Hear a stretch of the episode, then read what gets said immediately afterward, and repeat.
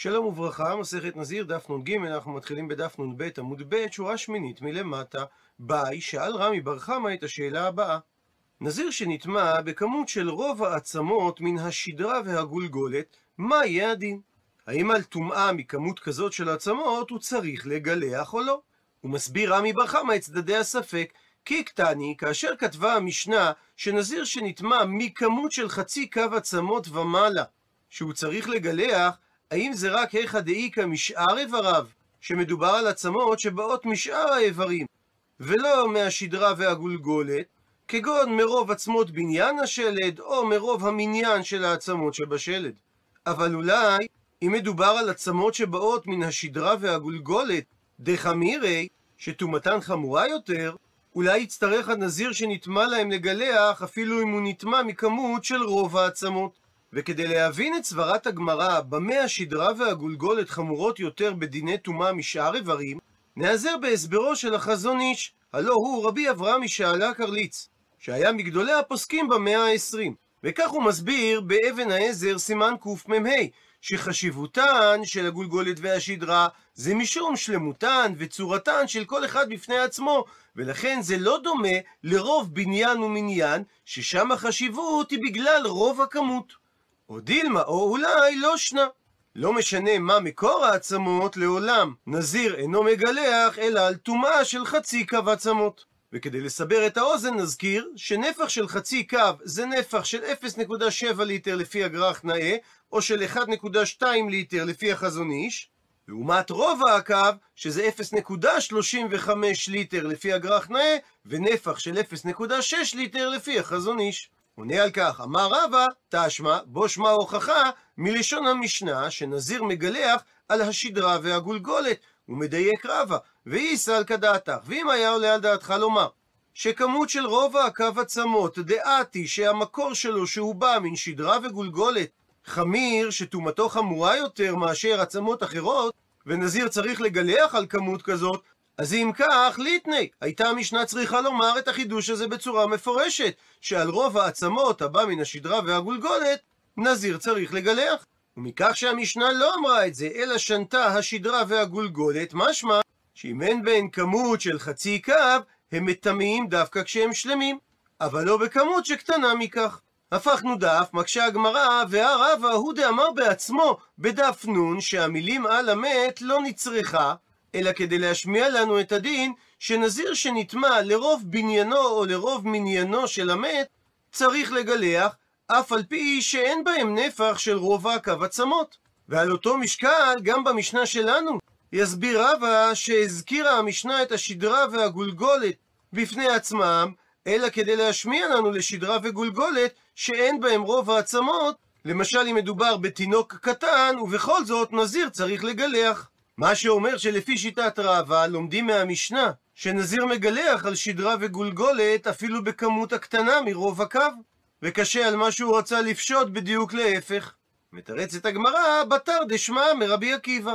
הוא מסביר התוספות בשם הרב רבי יעקב מקינון שהיה אחד מבעלי התוספות במאה ה-13 בצרפת שמה שרבא ניסה לפשוט את הספק של רמי בר חמא ויצא מתוך נקודת הנחה שאין שדרה וגולגולת שלא יהא בהן רוב העצמות, זה היה לפני שהוא שמע את ההלכה שאמר רבי עקיבא.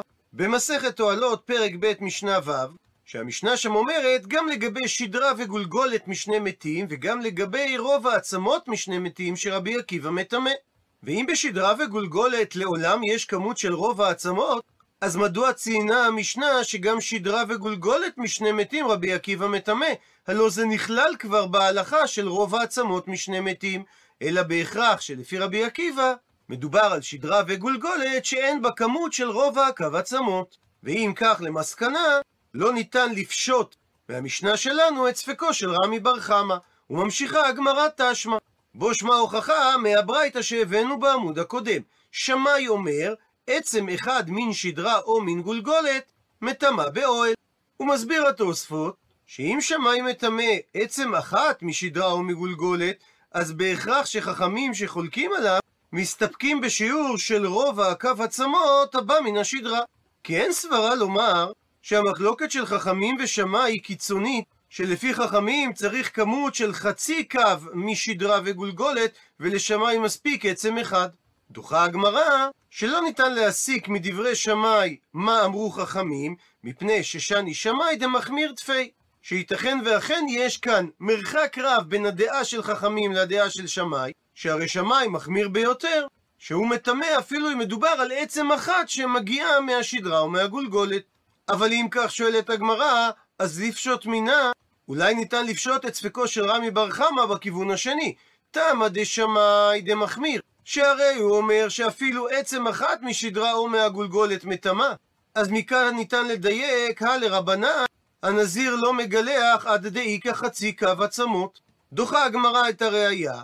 דילמה, אולי ניתן להסביר שעד כאן לא פליגי רבנן עלי דשמאי, אלא כאשר מדובר בעצם אחד בלבד מהשדרה או מהגולגולת. אבל אולי כאשר מדובר בכמות, ברוב הקו עצמות, שהמקור שלהם זה מהשדרה או מהגולגולת, אולי אפילו רבנן מודו, הם מודים לשמאי, שעל כמות כזאת נזיר אכן צריך לגלח. ולכן למסקנה הגמרא לא פושטת את שאלתו של רמי בר חמא. וממשיכה הגמרא ומביאה ברייתא, אמר רבי אליעזר, זקנים הראשונים, מקצתן היו אומרים שכמות של חצי קו עצמות וחצי לוג דם, זה השיעור לכל סוגי הטומאה. מסביר המפרש שזה מטמא באוהל, בין לתרומה וקודשים, בין לנזיר ועושה פסח.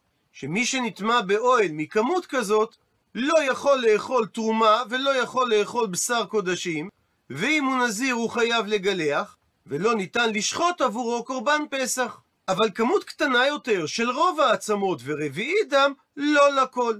כלומר שזה שיעור שלא מטמא באוהל לגבי שום עניין מהעניינים שהוזכרו, לא לתרומה, לא לקודשים, לא לנזיר ולא לגבי פסח. ומקצתן של הזקנים הראשונים היו אומרים שאף כמות של רוב העצמות ורביעי דם, לכל, דהיינו, מטמאים בטומאת אוהל את כל הדברים שהזכרנו. הוא מסיים את הברייתא, שהבית דין שלאחריהם אמרו שחצי קו עצמות וחצי דוג דם מטמאים לכל דיני התורה, אבל כמות של רוב העצמות ורביעי דם מטמאים רק לתרומה וקודשים, אבל לא מטמאים לנזיר ועושה פסח. ואם נציב את דברי הברייתא בטבלה ליד דברי המשנה שלנו והמשנה ממסכת אוהלות, נראה שהדעה השלישית של הבית דין שלאחריהם התקבלה על ידי רבי להלכה.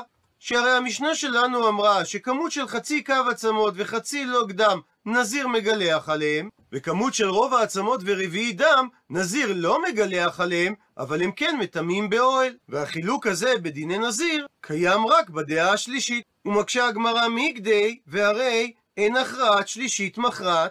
ומסביר התוספות שהרי מהמשנה שלנו ומהמשנה במסכת אוהלות משמע שרבי פסק כמו הדעה השלישית של הבית דין האחרון. ומבינה הגמרא שזה משום שהדעה השלישית היא מכריעה בין שתי הדעות הראשונות. אבל הרי אין דעת שלישית מכרעת, שהרי הדעת השלישית זה טעם בפני עצמו, שהרי שתי הדעות הראשונות לא הזכירו בדעתם לחלק בין נזיר ועושה פסח לבין תרומה וקודשים. אז על סמך מה פסק רבי כדעה השלישית? עונה על כך, אמר רבי יעקב בר אידי, שמפי שמועה אמרו הבית דין האחרון את דבריהם, ולא כדעה מכרעת בין שתי הדעות הראשונות, כי הייתה להם מסורת שכך ההלכה מפי חגי זכריה ומלאכי, שהם היו חלק משלשלת הקבלה עד משה רבנו. ציטוט מהמשנה על אלו הנזיר מגלח, והמשפט הזה מופיע פעמיים במשנה בדף מ"ט עמוד ב', גם ברישא של המשנה על אלו טומאות הנזיר מגלח, וגם בסיפא על אלו הנזיר מגלח. ולכאורה יש בדבר חזרה מיותרת. מסבירה הגמרא שהמילים על אלו שמופיעות דרישא במשנה, הן באות למיעוטי עצם כשעורה. דעל מגעו ועל מסעו אין, אכן כן, הנזיר שנגע או נשא עצם כשעורה נטמע, ועל אהילו לא. אבל עצם כשעורה אינה מטמא באוהל, והנזיר לא צריך לגלח במקרה כזה. והמילים ועל אלו, דסיפא בסוף המשנה, הן באות למיעוטי אבן הזכוכית.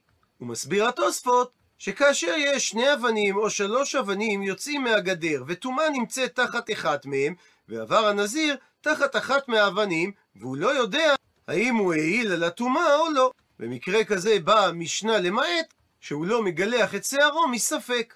ושואל התוספות, וקצת קשה, שהרי יש משנה בהמשך שמדברת על הדין הזה במפורש, ואומרת שבמקרה של סככות ופרעות אין מגלח.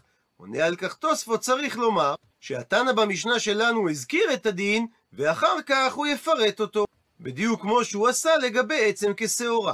ציטוט מהמשנה, וחצי קו עצמות, שזו הכמות שבגללה הנזיר צריך לגלח.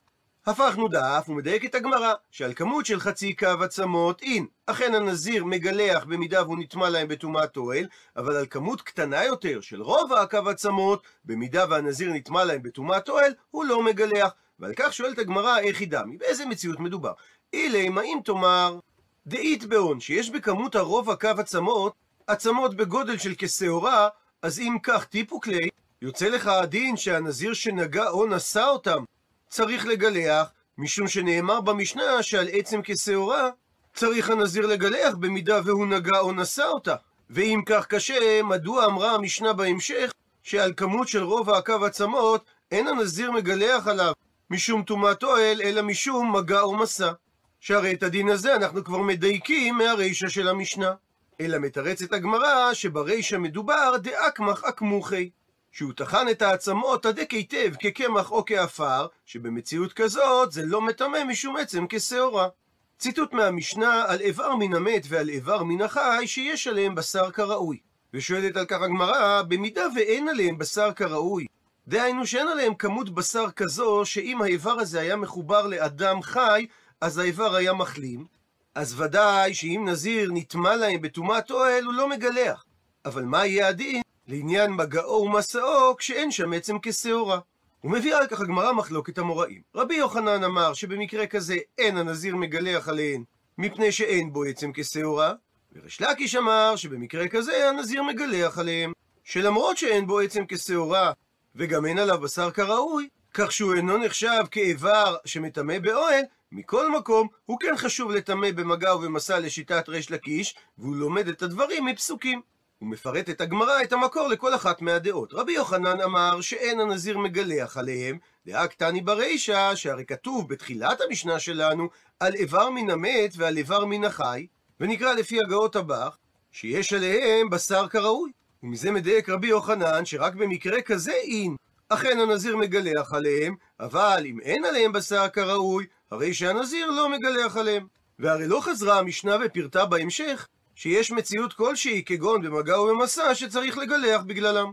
ורבי שמעון בן לקיש לעומת זאת אומר, שהדין שהנזיר מגלח עליהם במידה והוא נגע בהם או נשא אותם, מדלא קטני בסיפא. מכך שהם לא מופיעים בסיפא של המשנה, ששם פירטה המשנה על אלו אין הנזיר מגלח. שואלת הגמרא ורבי יוחנן, כיצד הוא מתמודד עם ההוכחה של ריש לקיש, שבסיפא של המשנה אכן לא מנתה המשנה את הדין, שאיבר מן המת או איבר מן החי שאין עליהם בשר כראוי, אין הנזיר מגלח עליהם.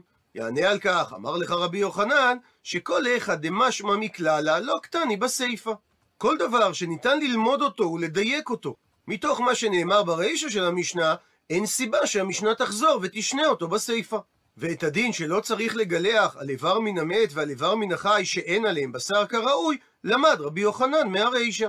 מקשה הגמרא על תשובתו של רבי יוחנן, והא הדין של חצי קו עצמות, שהוא נאמר ברישא של המשנה, דמשמע שממנו ניתן לדייק, כפי שלמדנו, שעל חצי קו עצמות אין, אכן הנזיר מגלח, אבל על כמות קטנה יותר של רובע הקו עצמות, הנזיר לא מגלח, וחזרה המשנה וקטני וכתבה את זה בסיפא, שאין הנזיר מגלח על כמות של רובע הקו עצמות.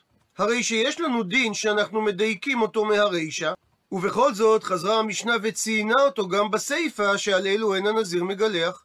מתרצת הגמרא, הטם, שם יש סיבה מיוחדת מדוע המשנה הייתה צריכה לחזור על הדין הזה. מפני שהיא לאו, אם המשנה לא הייתה חוזרת ושונה את הדין שאין הנזיר מגלח על רוב הקו עצמות, הווה אמינא, אז הייתי חושב לומר שאפילו על מגעו ועל מסמו הנזיר לא צריך לגלח. כפי שדייק רבי יוחנן לגבי איבר מן המת ואיבר מן החי שאין עליהם בשר כראוי. לאחי יצטרך למיתני, לכן הייתה המשנה צריכה לחזור ולשנות בסיפא לגבי רוב הקו עצמות, דעל אהילן הוא דאין הנזיר מגלח. שאם הנזיר נטמע להם בטומאת אוהל, הוא אכן לא מבצע את התגלחת. אבל אם הוא נטמע להם במגע ובמסע, הוא כן צריך לגלח. ממשיכה הגמרא ומקשה על תירוצו של רבי יוחנן, והא הדין של חצי לא קדם.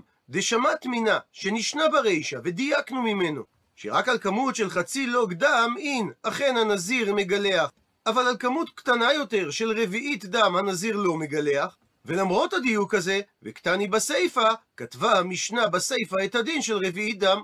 הרי שיש לנו דיוק שיוצא מהרישה של המשנה, וחזרה המשנה וציינה אותו בסיפא, ברשימת הדברים שעליהם אין הנזיר מגלח. מתרצת הגמרא שהטעם שם בדין של רביעי דם הייתה סיבה שהמשנה הייתה צריכה לחזור ולשנות את זה בסיפא מפני שזה בא לאפוקי להוציא מדעתו של מדי רבי עקיבא. ונקרא את הדברים על פי הגאות התוספות במקום דאמר רבי עקיבא במשנה בדף נ"ו שרביעי דם נזיר מגלח עליו על מגעו ועל מסעו. ולכן הייתה המשנה צריכה לחזור ולשנות את הדין הזה בסיפא כדי להשמיע לנו שלא כדעת רבי עקיבא שעל רביעי דם נזיר לא מגלח אפילו במגע ובמסע. וממילא לא קשה על הסברו של רבי יוחנן, שדבר שניתן לדייק אותו מהרישא, אין סיבה שהמשנה תחזור ותמנה אותו בסיפא. וכאשר המשנה כן חוזרת על הלכות שניתן היה לדייק אותה מהרישא, זה בגלל שיש בדבר סיבה מיוחדת. עד לכאן דף נ"ג.